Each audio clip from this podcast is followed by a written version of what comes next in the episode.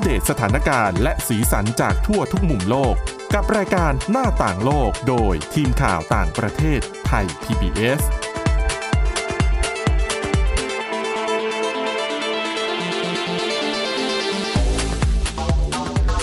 สวัสดีค่ะคุณผู้ฟังต้อนรับเข้าสู่รายการหน้าต่างโลกกันอีกครั้งค่ะ แน่นอนนะคะเป็นประจำนะคะ ตั้งแต่วันจันทร์ถึงวันศุกร์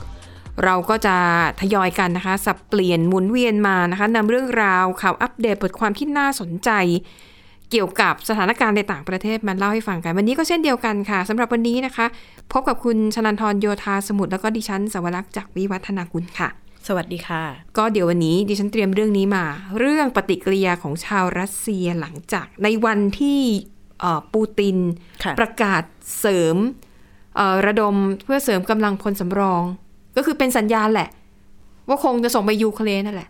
ค่ะนะคะ เดี๋ยวจะมาเล่าบรรยากาศให้ฟังว่า ในวันนั้นเนี่ยมันเกิดอะไรขึ้นนะคะ ถึงทำให้ชาวรัสเซียบางส่วน รีบเพ่นหนีออกนอกรัสเซียค่ะในวันนั้นเลยนะคะอะแล้วประเด็นที่คุณชนานทรเตรียมมาในวันนี้นะคะเป็นประเด็นที่จะเรียกว่า เก่าก็เก่า แล้วใหม่ค่ะก็ใหม่ค่ะเพราะว่าเมื่อวันที่ 22 กันยายนที่ผ่านมานะคะค่ะเอ่อ มีการประกาศคำตัดสินคำพิพากษา เรียกได้ว่าพิพากษาครั้งสุดท้ายอืมต่อคดีที่ใช้เวลายาวนานมาก 16 ปี ในการค่ะพิจารณาคดี เรื่องของเขมรแดงนะคะค่ะในเรื่องของการเอ่อก่ออาชญากรรมต่อมนุษยชาติ ซึ่งวันที่ 12 ที่ผ่านมาเนี่ยศาลพิเศษกัมพูชานะคะ ซึ่งเป็นศาลที่ ดำเนินการในเรื่องของเอาตัวผู้กระทำผิดที่เกี่ยวข้องกับคดีฆ่าล้างเผ่าพันธุ์ที่เกิดขึ้นในกัมพูชาเนี่ยอืมมาลงโทษค่ะแล้ววันที่สองก็เป็นวันที่ศาลตัดสินต่อคำขออุทธรณ์ของเขียวสัมพันธ์นะคะหนึ่งค่ะใน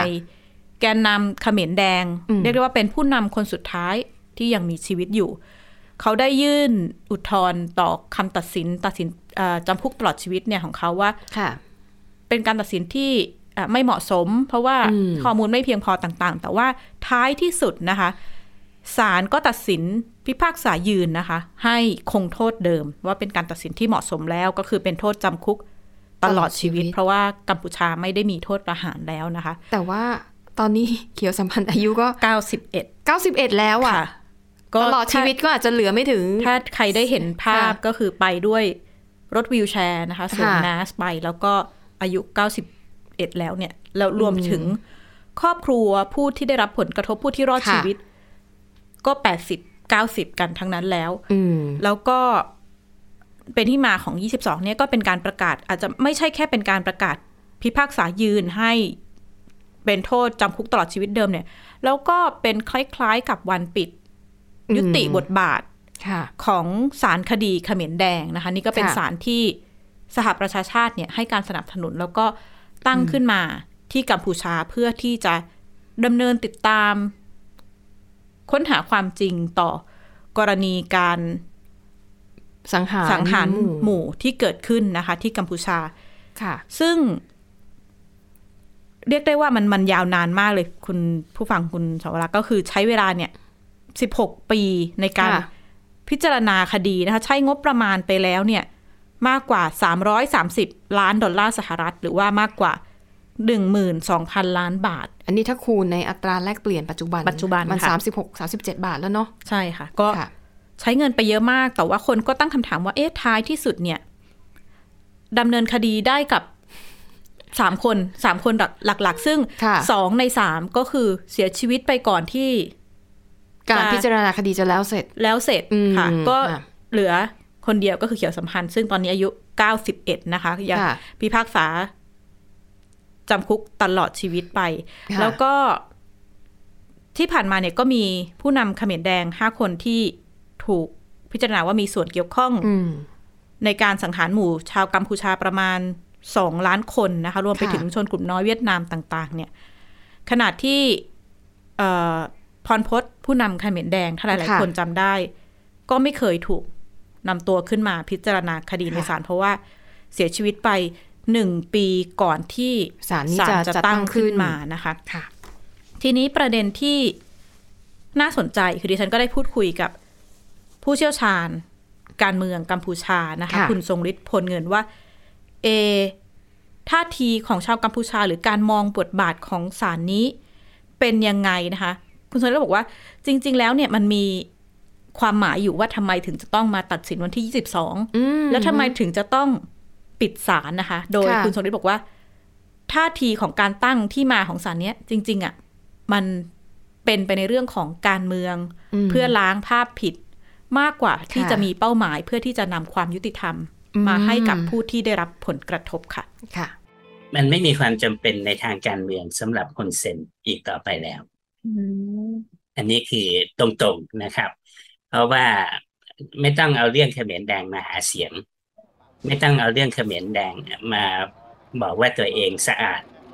นะครับ แล้วก็ไม่ต้องกลัวว่าใครจะมาสมอ้าง หรือว่าจะด่าว่าตัวเองอย่างไรอีกต่อไป เพราะว่าทุกคนที่ที่วิพากษ์วิจารณ์หรือให้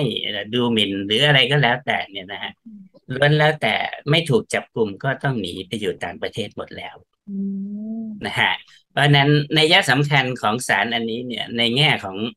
ตั้งแต่เจตจำนงตั้งขึ้นมาปุ๊บเนี่ยก็สำหรับคุณเซนเนี่ยคือสำเร็จแล้วนะครับสำเร็จแล้วแล้วก็คุมเกมได้ทั้งหมด แล้วก็ไม่เข้ามาถึงตัวเขาเลย ก็เป็นข้อวิพากษ์วิจารณ์หนึ่งนะคะที่ว่าจริง ๆศาลมีเป้าหมายการตั้งอาจจะมีเรื่องของการเมืองอืมการล้างผิดนักการเมืองต่างๆ เข้ามาเกี่ยวข้องแต่ว่าค่ะถ้าย้อนกลับไปดูประวัติศาสตร์เนี่ยหลังการล่มสลายของเขมรแดง การสิ้นสุดสงครามกลางเมืองกัมพูชานะเวลานั้นจนนำไปสู่การเลือกตั้งที่ว่าจัดโดยองค์การบริหารชั่วคราวแห่งสหประชาชาติในกัมพูชาหรือว่าอังทัดนะคะค่ะแล้วก็ได้เห็นภาพที่อาจจะไม่ค่อยได้เห็นในในในหลายประเทศประวัติศาสตร์เลยก็คือการขึ้นดำรงตำแหน่งของผู้นำสองคนในเวลาเดียวกันอืมมีนายกรัฐมนตรีสองคนนะคะค่ะก็คือสมเด็จกรมพระนารมรณฤทธิ์เป็นนายกคนที่หนึ่งค่ะกับฮุนเซนเนี่ยเป็นนายกคนที่สองแล้วก็ณเวลานั้นก็ได้เห็นภาพการ ตั้งศาลคดีเขมรแดงในปี 1997ค่ะซึ่งผู้เชี่ยวชาญก็ออกมาบอกว่า จริงๆ หลายคนที่เป็นนักการเมืองกัมพูชาในเวลานั้นเนี่ยประวัติศาสตร์ก็มีความเกี่ยวข้องกับเขมรแดงไม่มากก็น้อยฮุนเซนเองเนี่ยก็เคยมีส่วนอืมอยู่ในเวลานั้น แต่เขาก็อ้างว่าเขาหนีออกมาเขาไม่ได้มีส่วนเกี่ยวข้องอะไรแต่อย่างใดนะคะค่ะก็นำมาสู่การเป็นข้อตกลงระหว่างรัฐบาลกัมพูชากับองค์การสหประชาชาติ เพื่อที่จะพิจารณาคดี เรื่องการฆ่าล้างเผ่าพันธุ์ แต่ว่าที่น่าสนใจก็คือขออืมให้ตั้งศาลเนี่ยที่กัมพูชาค่ะแทนที่จะนำเรื่องไปพิจารณาที่ศาลอาชญากรสงครามระหว่างประเทศที่กรุงเฮกอืมันก็มีประเด็นที่หลาย ๆ คนก็วิจารณ์ว่าอาจจะทำไปเพื่อที่จะกัมพูชาเองนั่นแหละ สามารถจะควบคุมอืมคำตัดสิน ควบคุมคณะผู้พิพากษาได้บางส่วนเพื่อที่ จะไม่ให้ขยายการพิจารณาคดีไปเกินค่ะขอบเขตก็คือที่กำหนดไว้ ถ้าจะพิจารณาคดีแค่ห้าคนก็แค่ห้าคนนี้เท่านั้นนะค่ะห้ามไปหาตัวผู้ต้องสงสัยอื่น เพิ่มเติมเพราะว่าถ้าหาค่ะเพิ่มจริงอาจจะใช่คุณเซนอาจจะโดนไปด้วย เพราะว่าผู้ที่ทำมองว่าจริงๆเนี่ยตั้งแต่ในเรื่องของการกำหนดขอบเขต ว่าเอ้ยอืมใครจะต้องมารับผิดชอบกรณีค่ะการสังหารหมู่ ถ้าสาวไปใหญ่ใหญ่หลวงเนี่ยอืมก็อาจจะไปเป็นประเทศมหาอำนาจต่าง ๆ ที่เข้ามามีบทบาทค่ะณเวลานั้นก็ได้ค่ะสโคปก็เลยลดมาเหลือ ในช่วงของการปกครองช่วงเขมรแดงเท่านั้น แล้วก็อืมในเรื่องของการตั้งคณะผู้พิพากษาเนี่ยคือตัวศาลเนี่ยตั้งปี 1997 นะคะค่ะแต่กว่าจะมีคณะผู้พิพากษาขึ้นมาเนี่ยเป็น 10 ปี 10 กว่าปีกว่าจะได้ได้ชื่อคณะผู้พิพากเพราะษาว่าผู้พิพากษาที่เป็นต่างชาติค่ะบางคนได้รับการเสนอชื่อเข้ามาแล้ว สุดท้ายถอนตัวออกไปก็มีหลายค่ะคนเหมือนกันนะคะ บางคนก็อ้างเหตุผลว่า คือกระบวนการเนี่ย ดูแล้วไม่ค่อยจะมีความโปร่งใสค่ะบางคนก็บอกว่าเขาพบว่ามันมีการทุจริต ก็เลยขอถอนตัวไปเป็นจำนวนมากก็เลยเนี่ยแหละ กว่าจะตั้ง กว่าทุกอย่างมันจะเข้าที่เข้าทางแล้วเริ่มการพิจารณาคดีได้เนี่ยใช้เวลานานหลายปีมาก ค่ะ ซึ่งนี่ก็มีมุมมองอืมของคุณทรงฤทธิ์พลเงินนะคะ ในเรื่องของค่ะ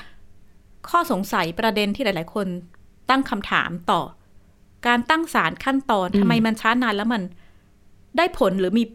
ตามเป้าหมายจริงหรือเปล่านะคะ การเจรจาในห่วงแรกเนี่ยใช้เวลาตั้งหกปีนะหกปีนะครับ ปีหนึ่งเก้าเก้าเจ็ดเอ่อมามีข้อตกลงกันก็ปีสองพันเอ่อสองพันสามนะฮะปีสองพันสามมามีข้อตกลงร่างเป็นข้อตกลงร่วม แล้วก็กว่าจะตั้งคณะตุลาการขึ้นมาได้ก็อีกหกปี รวมแล้วก็คือสิบสองปีนะฮะกว่าที่จะมาพิจารณาคดีเรียบรวมหลักฐานอะไรพวกนี้นะครับ เพราะนั้นมันเป็นศาลที่ที่ตั้งขึ้นมาเนี่ยบนพื้นฐานที่ว่าสำหรับคนที่มีอำนาจทางการเมืองในกัมพูชาเนี่ยต้องการให้ศาลนี้ชำระล้างภาพเขมรแดงของตัวเอง ว่าไม่ได้ยุ่งเกี่ยว แล้วก็พยายามที่จะ ดึงความพยายามของตัวเอง ที่จะพดุงความยุติธรรมให้กับผู้ที่ถูกตกเป็นเหยื่อของเขมรแดงนั้น มานิยมชมชอบตัวเองในทางการเมืองก็คงไม่ไม่ได้มีประเด็นอะไรที่จะติดตามต่อแล้ว แต่ว่าคำถามใหญ่ ๆ ที่ผู้ได้รับผลกระทบ ญาติครอบครัวผู้ที่เสียหายเนี่ยก็ยังสะท้อนเหมือนกันว่าเขาเขายังคงอยากจะเห็น การส่งมอบระบบความยุติธรรมที่เหมาะสมนะคะ เพราะเขาก็มองว่าผู้ที่เกี่ยวข้องทั้งหมดเนี่ย น่าจะถูกนำตัวเข้ามาสู่ระบบพิจารณาคดี แต่ว่า ตอนนี้ก็บทบาทของศาลปิดแล้ว ยุติแล้วประกาศคำตัดสินครั้งสุดท้ายแล้ว ก็เป็นอีกหนึ่งหน้าประวัติศาสตร์ในเรื่องของเรื่องราวในอดีตที่นำมาเล่าให้คุณผู้ฟังฟังค่ะ ค่ะ ถือว่าเป็นเรื่องราวที่ได้รับความสนใจไปทั่วโลกเนาะเพราะอย่างที่บอกคดีนี้สิบหกปีค่ะ แล้วพิจารณาคดีผู้ต้องสงสัยแค่ห้าคนลองคิดดูเล่น ๆ นะคะ ถ้าหากว่าคณะผู้พิพากษาเนี่ยอนุญาตให้มีการสืบค้นแล้วก็แบบไปดึงผู้ต้องสงสัยรายอื่นมาเพิ่มเติม ไม่รู้ร้อยปีจะจบหรือเปล่าคดีนี้นะคะคะแต่อะแล้วนั่นก็เป็นหนึ่งเหตุการณ์ที่ได้รับความสนใจไปทั่วโลกนะคะ การพิจารณาคดีอดีตแกนนำเขมรแดง ก็เป็นการตัดสินครั้งสุดท้าย ปิดฉากไปเรียบร้อยแล้วนะคะ อีกเรื่องหนึ่งที่น่าจับตามองไม่แพ้กันนะคะ นั่นก็คือเหตุการณ์ที่เกิดขึ้นในรัสเซียนะคะก็เกี่ยวข้องกับสงครามในยูเครนนั่นแหละ โอ้กี่ ตั้งแต่เดือนกุมภาพันธ์ที่ผ่านมา นี่อีกไม่กี่เดือนจะสิ้นปีแล้วนะสงครามยูเครนยังไม่มีที่ท่าว่าจะยุติ โดยเฉพาะอย่างยิ่งล่าสุดนะคะการที่วลาดิเมียร์ปูติน ประธานาธิบดีของรัสเซียค่ะ ประกาศ เสริมกำลังพลสำรองประมาณสามแสนนายคือฟังแค่นี้ก็รู้เลยนะ ว่าจะระดมระดมกำลังพลไปเพื่ออะไรค่ะ ก็คือไปน่าจะไปยูเครนนั่นแหละค่ะ เพราะว่าก่อนหน้าที่ปูตินจะมีคำสั่งในลักษณะนี้ออกมาเนี่ยนะคะ เราก็เริ่มเห็นความคืบหน้าแล้วว่ากองกำลังยูเครนนี่เขาอึดกว่าที่กว่าที่เราคิดนะปรากฏว่าสามารถไปตีคืนเอาพื้นที่ที่รัสเซียยึดครองไปได้ก่อนหน้านี้ กลับคืนมาได้เยอะพอสมควรนะคะ ก็น่าจะด้วยอาวุธยุโทโธปกรณ์ที่ได้รับการสนับสนุนจากชาติตะวันตกะนะคะในขณะเดียวกันค่ะ พื้นที่ต่างๆที่รัสเซียยึดครองไว้ได้แล้วนะ แล้วก็เป็นกลุ่มที่ฝักใฝ่รัสเซียอยู่แล้วอย่าง เช่น สาธารณรัฐประชาชนโดเนส ลูฮันส์อะไรแบบนี้นะคะ ก็จัดประกาศจะจัดการลงประชามติ เพื่อสอบถามความเห็นของประชาชนในพื้นที่นั้นๆ ว่าต้องการที่จะเข้าร่วมเป็นส่วนหนึ่งของรัสเซียหรือไม่ แต่คือต่อให้จัดวันเนี้ยก็รู้ผลกันอยู่แล้วแหละ ว่าผลการลงประชามติมันจะออกมาเป็นอย่างไรใช่ไหมคะดังนั้นในช่วงสัปดาห์ที่ผ่านมามีความเคลื่อนไหว เกี่ยวกับการแย่งชิงพื้นที่ในยูเครนเนี่ยมากมายเหลือเกินนะคะ ทีนี้ถ้าคุณผู้ฟังติดตามข่าวนี้มาโดยตลอดจะทราบดีว่า ชาวรัสเซียบางส่วนเองไม่ได้เห็นด้วยกับปูตินนะะนะคะ และยิ่งมาประกาศระดมพลเรียกกำลังเสริมอีกสามแสนนายเนี่ย มันทำให้เกิดปรากฏการณ์คนแห่หนีออกนอกรัสเซียนะคะ อย่างบทความนะคะที่ตีพิมพ์ใน The Guardian ค่ะ เขาก็เล่าให้ฟังถึงบรรยากาศในวันนั้นนะคะ เพราะว่าปูตินเนี่ยเขาประกาศตอนเช้าเช้าเอาว่าจะมีการเรียกกำลังเสริม แต่ไม่ใช่การเกณฑ์ทหารใหม่เพิ่มนะคะคะเข้าใจว่าน่าจะเป็นกำลังพลสำรองที่สแตนบายอยู่แล้วอะ่ะเพียงแต่ว่าเรียกคนนี้ให้เรียกคนกลุ่มนี้ให้มาปฏิบัติหน้าที่นะคะ บทความใน The Guardian เนี่ยเขาเล่าถึงกรณีของจ่าคนหนึ่งนะคะชื่อว่าโอเล็กจ่าโอเล็กเนี่ยอายุ 29 ปีเท่านั้น เดอะการเดียนก็ไปสัมภาษณ์ คุณมีความรู้สึกยังไงแล้ว พอคุณได้เห็นข่าวนี้คุณคิดยังไงนะคะจ่าโอเล็กเนี่ยบอกว่าจริง ๆอะเขารู้มาตลอดอยู่แล้ว ว่าถ้าหากว่ามีการเอ่อระดมพลกำลังสำรองขึ้นมาเมื่อไหร่เนี่ยเขาจะต้องเป็นคนกลุ่มแรก ๆ ที่ถูกค่ะเรียกด้วย คือคือเนื่องจากตัวเองอยู่ในสถานะที่สแตนบายอยู่แล้วอะนะคะเขาบอกว่าตอนที่เขาได้ยินเรื่องนี้ครั้งแรกเนี่ยโอ้โหหัวใจมันตกไปอยู่ที่ตาตุ่ม ค่ะแล้วรู้สึกว่า โอ้มันสิ้นหวังอะ่ะ มันแย่มาก ดังนั้นนะคะ พอเขาทราบข่าวนี้เนี่ย สิ่งแรกที่เขาทำคือ เก็บของลงกระเป๋าค่ะนะคะ แล้วจองตั๋วเครื่องบินนะคะขาไปเที่ยวเดียวนะ ไม่จองกลับนะค่ะ ตั๋วเครื่องบินขาไปไปที่เมืองโอเรนเบิร์ก เมืองนี้เนี่ยเป็นเมืองทางใต้ของรัสเซียมีชายแดนติดกับคาซัคสถานอืมนะคะ แต่ปัญหาในวันนั้นคือหลายคนคิดเหมือนจ่าโอเล็กเลยค่ะทำให้ในวันนั้นนะคะ ตั๋วเครื่องบินที่เดินทางออกจากรัสเซียเพื่อไปต่างประเทศ หรือว่าตั๋วเครื่องบินที่ออกจากมอสโก หรือที่ไหนก็แล้วแต่แล้วไปเมืองชายแดนเนี่ยค่ะขายหมด ไอ้ที่ขายไม่หมดเนี่ย ก็ขึ้นราคาค่ะบางรายงานข่าวบอกว่าราคาขึ้นไปตั้งเก้าเท่านะโอ้ใครซื้อตั๋วไม่ทันทำยังไงรู้ไหมคะ ขับรถเลย ค่ะ คุณโอเล็กเป็นหนึ่งในนั้น คุณโอเล็กบอกว่า ถ้าซื้อตั๋วไม่ทัน เขาเลยตัดสินใจคืนนั้นเลยค่ะ ขับรถข้ามชายแดน ค่ะอะไปทางลงไปทางใต้ของเออรัสเซียนะคะ แล้วในตอนนั้นเขาบอกว่าเขาคิดเลยนะ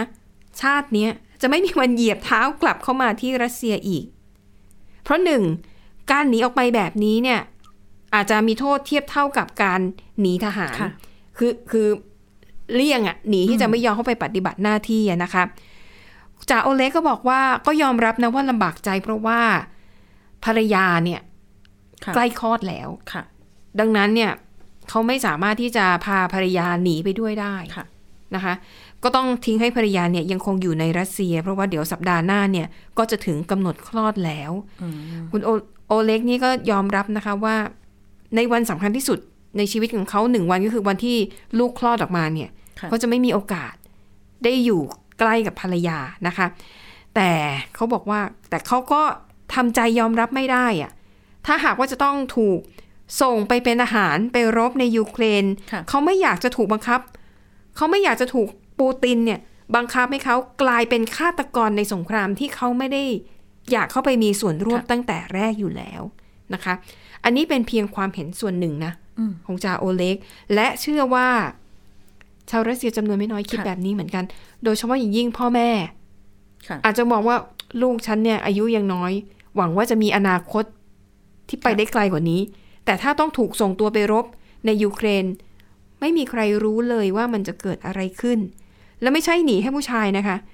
ผู้หญิงก็หนีเหมือนกันค่ะคือใครมีกำลังใครมีแรงมีเงินเนี่ยหนีได้เนี่ยหนีหมดเลยนะคะเขาบอกว่าในวันนั้นนะคะ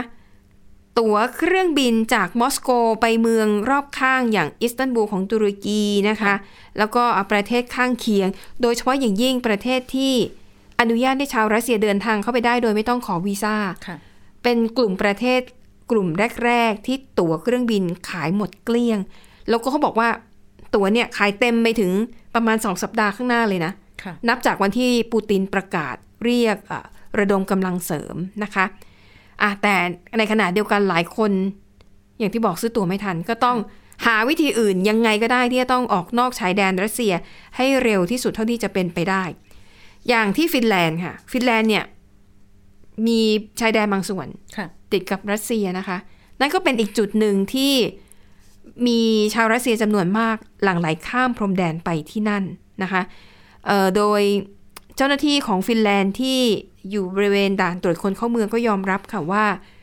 หลังจากที่ปูตินประกาศเอ่อระดมกำลังพลสำรองเนี่ยจำนวนของชาวรัสเซียที่เดินทางข้ามพรมแดนเข้าไปในฟินแลนด์ ในช่วงเวลาแค่ข้ามคืนเนี่ยนะค่ะมากขึ้นอย่างเห็นได้ชัดนะคะ รวมถึงชายแดนรัสเซียกับจอร์เจีย รัสเซียกับมองโกเลียนะค่ะเขาบอกว่าด่านแทบแตก เพราะว่าคนนี้แบบ ทะลักแบบเข้าไปเยอะมากนะคะ สิ่งเหล่านี้มันก็สะท้อนให้เห็นแล้วไงว่า ชาวรัสเซียเนี่ยเขามีความรู้สึกยังไงกับการทำสงครามนะคะ นั่นก็เป็นปฏิกิริยาที่เกิดขึ้นนะคะ แต่ต้องบอกเลยนะคะว่าเอ่อเหตุการณ์ที่เกิดขึ้นในรัสเซียรวมถึงการตัดสินใจของปูตินเนี่ย ชาวรัสเซียจำนวนมากไม่เห็นด้วยนะ แล้วบางค่ะคนก็มองไปไกลถึงขั้นว่า จะเกิดอะไรขึ้นถ้าระดมกำลังไปสามแสนนายแล้ว ยังไม่สามารถบรรลุเป้าหมายของปูตินได้ ยังยึดพื้นที่บางส่วนของยูเครนได้ไม่มากเท่าที่ปูตินต้องการ แล้วไงเราต้องระดมกำลังเพิ่มอีกเหรอ บางคนถึงกับบอกเลยนะคะว่าเขาเนี่ยจะต้องหาทางออกนอกประเทศให้ได้ อาจจะต้องไปปักหลักอยู่ต่างประเทศเลยแหละ เพราะเขาเชื่อว่าปูตินเนี่ยคงจะทำสงครามไปเรื่อยๆ จนกว่าจะเหลือชาวรัสเซียคนสุดท้ายค่ะนะคะ อันนี้ก็ เป็นสถานการณ์ที่ค่อนข้างน่ากังวลมาก ๆนะคะค่ะคุณชลันทรติดตามข่าวนี้แล้ว คือทางรัสเซียก็ออกมาบอกว่าจะเกณฑ์เฉพาะคนที่มีประสบการณ์เคยอืมเคยผ่านอันนี้ก็เป็นทางข้อคำกล่าวอ้าง แต่ก็แน่นอนแหละว่าแต่ช่วงแรกก็ต้องอย่างนั้นไปก่อนแหละถ้าเราเป็นพ่อแม่ค่ะเรามีลูกอืมวัยรุ่นหรืออยู่ในวัยที่จะถูกไปเกณฑ์ทหารได้ก็คง กังวลค่ะต่อสถานการณ์ที่เกิดขึ้นนะคะค่ะ แล้วก็อีกด้านเนี่ยก็มีเสียงวิพากษ์วิจารณ์ว่าด้วยด้วยดำเนินสงครามมานี่นานมากแล้วเนี่ยนี่เดือนเก้าแล้วนะค่ะจะร่วมสงครามปีแล้วเนี่ยค่ะรัสเซียยังยังไม่สามารถควบคุมอืมอะไรได้ตามเป้าหมายเนี่ยอือหือปูตินก็ถูกเริ่มถูกสั่นคลอน เริ่มถูกตั้งคำถามในค่ะระดับหนึ่งว่า แล้วจะยังไงต่อ ก็คงต้องติดตาม ในความรู้สึกของดิฉันน่ะดิฉันคิดว่าปูตินอาจจะรู้สึกว่าถ้าถ้ายึดยูเครนอะอย่างน้อยเนี่ยภูมิภาคค่ะด้านด้านตะวันออกเนี่ย ต้องเอาให้เบ็ดเสร็จอย่างน้อยไม่เสียหน้า ค่ะ ใช่ไหมคะเออทีนี้มันก็ย้อนกลับไปในเรื่องของการทำประชามติ ย้อนรูปแบบเดียวกับที่หลายคนติดตามประวัติศาสตร์ค่ะนั่นแหละก็ที่ที่ไครเมียค่ะก็เป็นลักษณะคล้าย ๆ กัน ซึ่งอืม จากดิฉันเองเป็นนักข่าวดิฉันก็ต้องถามว่าเอ๊ะพอคุณไปบุกพื้นที่เนี่ย คนค่ะที่ในพื้นที่อาจจะเป็นคนยูเครนที่ไม่สนับสนุนก็ตามค่ะเขาก็ต้องออกนอกพื้นที่ไปแล้วนะคะอืมเวลาคุณทำประชามติ คุณก็จะเหลือแต่อ่าถูกต้องผู้ที่สนับสนุนการค่ะแยกตัวก็แน่นอนแหละว่าผลประชามติ ก็จะถูกใช้เป็นข้ออ้างว่า นี่ไงเห็นไหมอืมกลุ่มคนเหล่านี้ต้องการแยกตัวเป็นอิสระ ดิฉันก็ค่ะคำถามนิดนึงว่าเอ๊ะแล้วยังไงล่ะ พื้นที่ก่อนหน้านั้น ชาวยูเครนเขาก็ได้อยู่พื้นที่ก็อยู่ด้วยกันค่ะพอสมควรแล้วพอต้องถูกขับออกแล้วมาทำประชามติก็ก็เกิดคำถามค่ะว่าเป็นขั้นตอนมัน มันแฟร์ไหมมันเหมาะสมหรือเปล่า ประเด็นนี้นานาชาติเขาก็กังวลเหมือนกันค่ะนะคะ ลองคิดดูนะว่าถ้าหากยูเอ่อรัสเซียใช้วิธีนี้แล้วสามารถยึดครองพื้นที่มาได้ค่ะสำเร็จ แล้วก็เอาหลักการประชาลงประชามติแบบ แบบมันดูแล้วมันก็ไม่ค่อยยุติธรรมไม่ค่อยโปร่งใสเท่าไหร่อะถ้าเอาใช้วิธีเนี้ยแล้วรัสเซียได้ไปเรื่อยๆอะค่ะ มันไม่มีอะไรรับประกันได้เลยนะคะ ว่าในอนาคตเหตุการณ์ในลักษณะนี้จะมันจะไม่เกิดกับยูเครนอีก เพราะต่อปี 2014 โดนกับไครเมียไปแล้วนะค่ะนี่ปี 2022 ก็ลุกคืบ เอาภูมิภาคดอนบาสทางภาคตะวันตกไปอีก ใครจะไปรู้อะในอนาคตอาจจะค่อยๆทำใช้วิธีแบบเนี้ยแล้วก็ยึดยึดๆไปเรื่อยจนท้ายท้ายที่สุดก็หมดประเทศนะคะ ขณะที่สัปดาห์ที่ผ่านมาเนี่ยก็มีเวทีประชุมใหญ่สเอ่อประชุมสมัชชาใหญ่แห่งสหประชาชาติอ่าค่ะ เรียกได้ว่าเป็นเวทีที่ถล่มถล่มรัสเซียกันเลยนะคะสองวันค่ะการขึ้นมาพูดบทบาทของผู้นำประเทศต่างๆ แล้วค่ะก็เป็นในเชิงกดดันไกลอืมๆกับประเทศที่ออกมาประกาศว่าเป็นกลางนิ่งเฉยไม่ประนามอืมประเทศใดทั้งสิ้นท่าทีสหรัฐอเมริกาท่าทีของฝรั่งเศสเนี่ย ออกมาชัดเจนเลยค่ะออกมาประนามว่า ประเทศที่นิ่งเฉยเนี่ย ไม่ควรจะทำอย่างนี้แล้ว ไม่ได้เบิดไม่ได้เอ่ยชื่อนะคะคือแต่ไม่ว่าเลือกข้างไม่ได้แล้ว จะอยู่ แต่ว่าแน่นอนงๆว่าในในเออรายการนั้นเนี่ยอะมีจีนแน่นอนมีอินเดียแน่นอน ที่เลือกข้างว่าที่ไม่ไม่โหวตไม่ลงเสียงอ๋อเวลาค่ะมีอะไรต่างๆ เนี่ย รวมถึงหลาย ๆ ประเทศในในอาเซียนแล้วก็ไทยเองด้วยเนี่ย ที่อืมมติสุดท้ายเราก็เลือกที่จะไม่ลงคะแนน ก็คงต้องติดตามดูว่าแรงกดดันจากชาติตะวันตกค่ะจะมาถึงเราขนาดไหนอืมแล้วโดยเฉพาะอย่างยิ่งไทยเตรียมที่จะ เสนอตัวเองนั่งในคณะกรรมการด้านสิทธิมนุษยชนของสหประชาชาติเนี่ยค่ะในอีกสามปีข้างหน้าเนี่ยอืมแน่นอนว่าเขาจะต้องจับตาดูบทบาทท่าทีค่ะของเราท่ามกลาง สถานการณ์ความขัดแย้งที่เกิดขึ้นอืมการที่ไทยเอง ยังไม่มีท่าทีชัดเจนมากนักค่ะเราก็อาจจะถูกกดดันมากยิ่งขึ้นเรื่อยๆ หรือเปล่า ซึ่งก็คงต้องติดตามค่ะ แล้วก็ต้องดูนะว่าประชามติ ลงประชามติจบไปแล้ว ระดมกำลังพลได้สามแสนค่ะนายแล้ว ปูตินจะเคลื่อนไหวอย่างไรต่อไปค่ะจะยุติสงครามแค่นี้พอไหมหรือ ไม่พอจะต้องรุกคืบในยูเครนให้ได้มากกว่านี้อีกเฮ้ยฟังแล้ว คือสงสารยูเครนด้วยนะก็คงต้องนะเป็นสถานการณ์ที่ยาวนานอ่าต่อไปอีกนะคะ แล้วก็ก็แน่นอนว่า เราก็ได้รับผลกระทบอืมไม่มากก็น้อยค่ะ ก็ติดตามความเคลื่อนไหวเหล่านี้ได้จากรายการหน้าต่างโลกของเราด้วยนะคะ ขอบคุณคุณผู้ฟังสำหรับการติดตามวันนี้หมดเวลาแล้วพบกันใหม่ตอนหน้า สวัสดีค่ะ สวัสดีค่ะ Thai PBS podcast. View the world via the voice.